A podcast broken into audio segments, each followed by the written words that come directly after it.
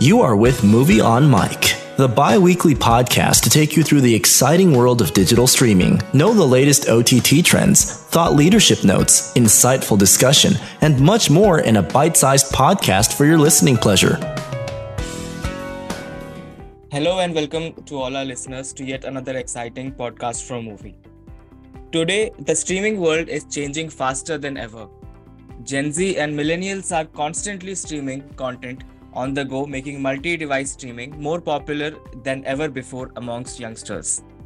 In line with the rising trend, I will move on to an extremely relevant topic that we will discuss today with our guest Siddharth, who is a product manager at Muvi. So, the topic for today's podcast is navigating the multi device streaming challenge with Muvi. And welcome, Siddharth. Welcome to the podcast.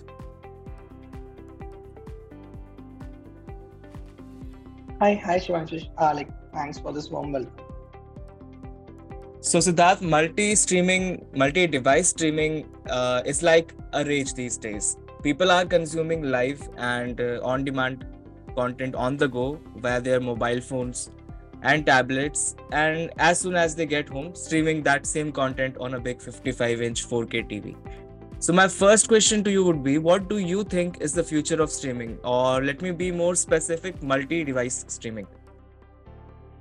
So Shanta is very clear. Like right now if you see the trend in streaming industry, so we have seen like multiple ecosystem getting to market every single day.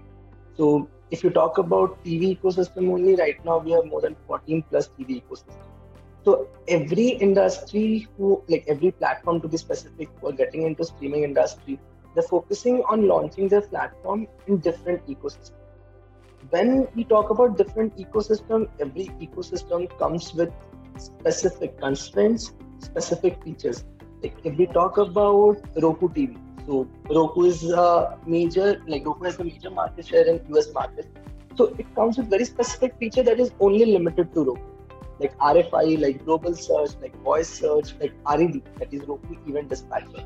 Now, if we talk about LG, it's Magic Remote. If we talk about mobile application to be specific, in both Android and iOS, we have PIP, we have gesture control, we have Chromecast, we have AirPlay, we have offline viewing, we have voice search. So as the trend goes on, we will get more ecosystems, and along with that, it leads to uh, the constraint or the streaming challenges that we can have due to different ecosystems like this.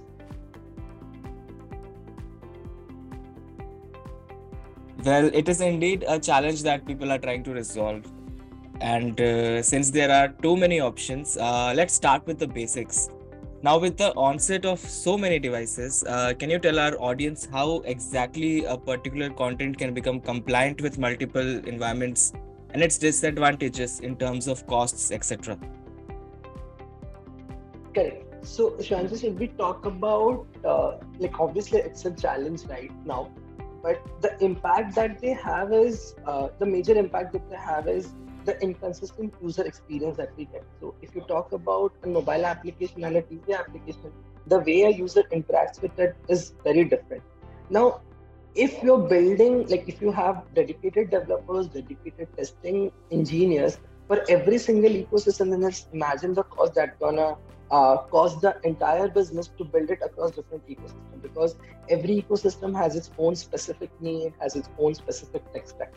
Now this will again lead to developmental complexity because uh, the way we build an ios application is way different than the way we build an android application now, apart from all of these things, this can also lead to inefficient content delivery because uh, right now there are various different protocols available, and it again differs from various ecosystem to ecosystem. Now, to uh, like to solve all of these things, you need to have a proper plan of action. You need to uh, have a proper project planning to be specific uh, depending on your user requirement, depending on the market your platform is, depending on the target audience that you're going to cater to. You need to plan out your entire project plan so as to deliver a better platform to your end uh, device fragmentation is indeed a challenge for many. It creates uh, many issues, like you mentioned. So, are there any methods on how to resolve these issues for the end customer? as end customers, obviously, we do have methods to resolve them. So, as I was saying, uh, that you need to have a comprehensive strategy. So, you need to plan out that uh, if you are in US market, so you know that Roku has a market, a major market share. So, why to put up your money, put up your time on building an LG platform? After this thing, you need to prioritize the device support. Again, it's depend on the market you or the audience that you're going to cater to. Use of responsive design, it's very required so if you see, like right now, if you talk about Netflix, the biggest OTT streaming platform right now, the way they have created the website is way too different than their mobile or TV application. So whenever your designers start uh, designing your platform, they have to use responsive design, as in the components they use, the models they use, that has to be specific to that particular platform.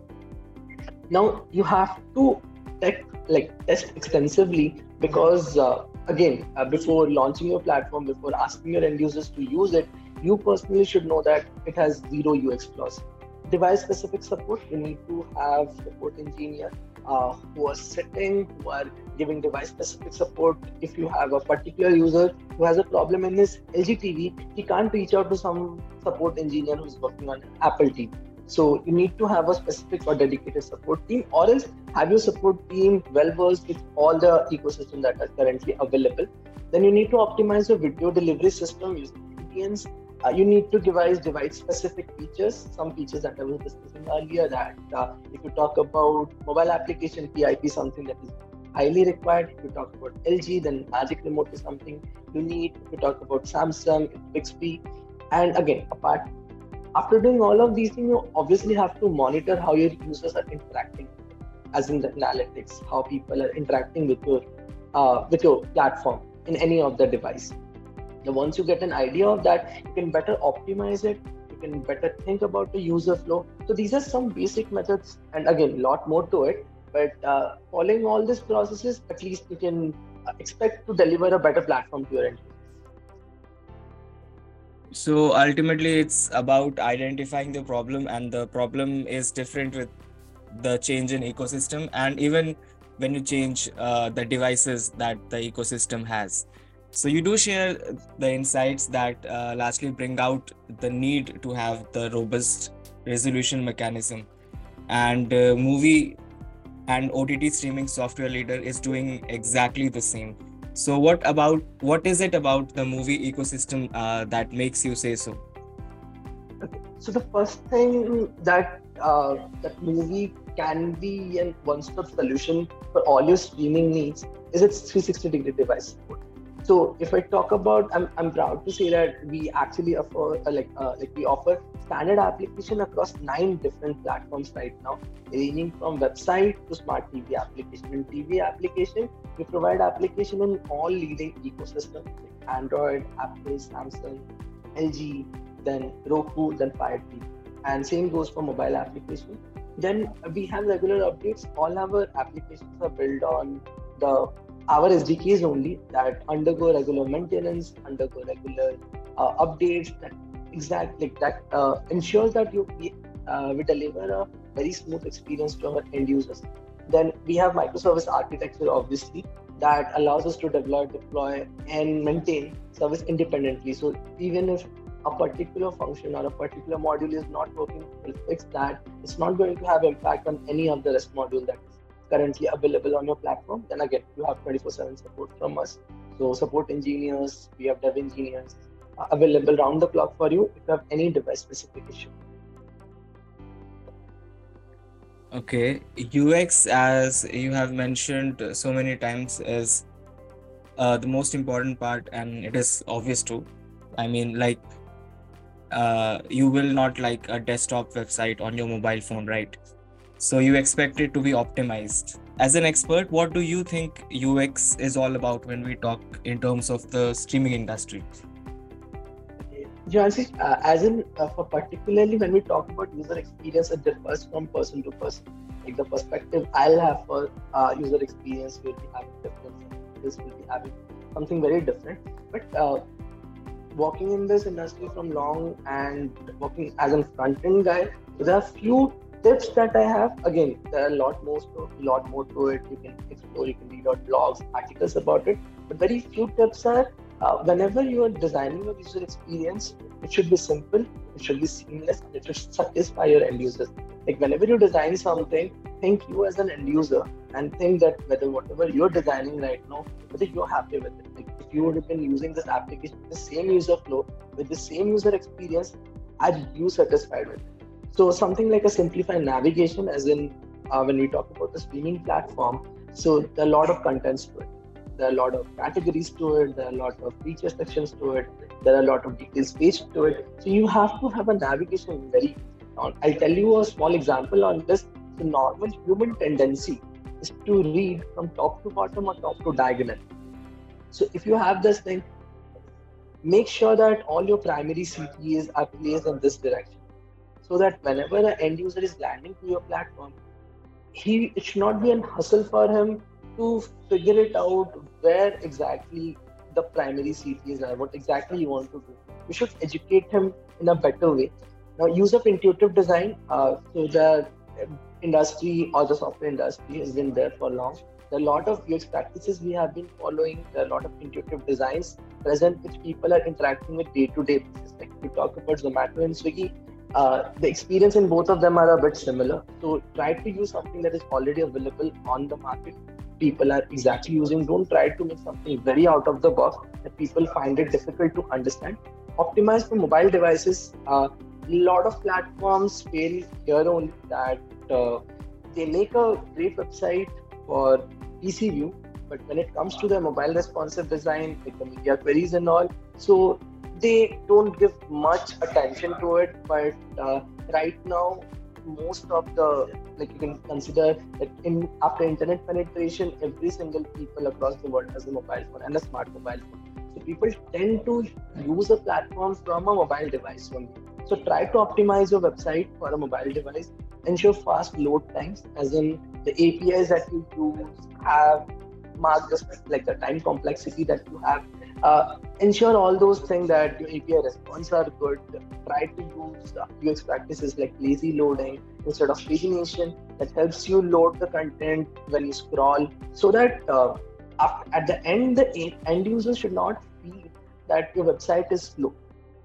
Here, another thing is rather than using those native loaders or those old traditional loaders, you can shift to shimmers. Now, give personalized recommendation. Now, this is something that you can achieve with machine learning and artificial intelligence that based on your user behavior, try populating content, try populating blogs, case studies to your end users. Now here we do have a product known as Ali that can help you out with. Now enable easy searching. Now just imagine uh, a platform like Netflix that has more than 10,000 content. If your search is not accessible for the end user, they don't know that where the search is, so just imagine how tough it will be for that particular person to search a particular content that he or she wants to consume. So you need to place your search in such a position that it's easy for me to access it. Ensure smooth playback. Again, in streaming, it's all about consuming the content. Uh, we don't come to a, a like we don't come to Netflix just to over over it or look for what the content is. It's not a again, it's not a news channel. So when it comes to a streaming streaming platform, then the end thing is consuming that content. And when it comes to consuming your content, it's all about playback, that is player. So ensure that uh, it's a great and it's a smooth playback. That there are no buffer, uh, there are no there is no issue with subtitles, there are no issue with multi audio. And after everything, provide clear feedback. So when I say clear feedback, it's mostly error handling.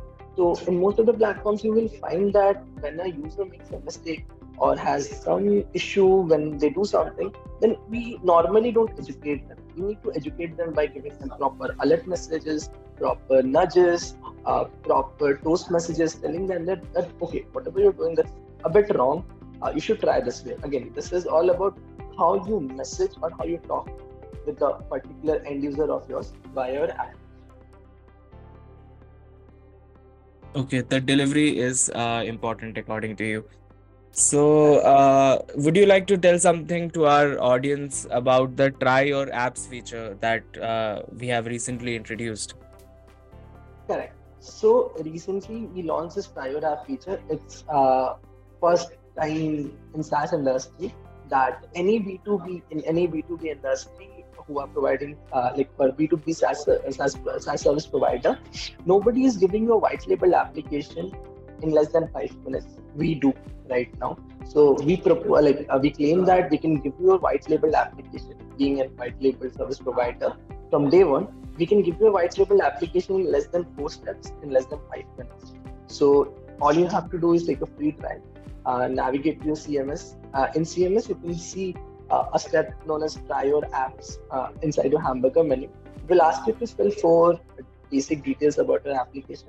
Post filling it, just click on build and wait for five minutes. You'll get your white label application. So uh, that sounds interesting. Uh, so you mean that the users can create their own white labeled app in just a few minutes on their own? Correct. Correct. Well, that was indeed a very cool feature, and I'm sure our listeners are now trying to build and test their own applications. Thank you, Siddharth, for joining us in today's episode of the podcast. I'm sure our listeners enjoyed it. Now, for our listeners out there, you can get a free trial of Muvi One today and try all of its features yourself absolutely free of charge. You can find a link in description. And for more such podcasts, make sure that you subscribe to Muvi on Mic and see you next time with yet another interesting episode. Till then, have a great day. This is your host Shivashish signing off. Thank you.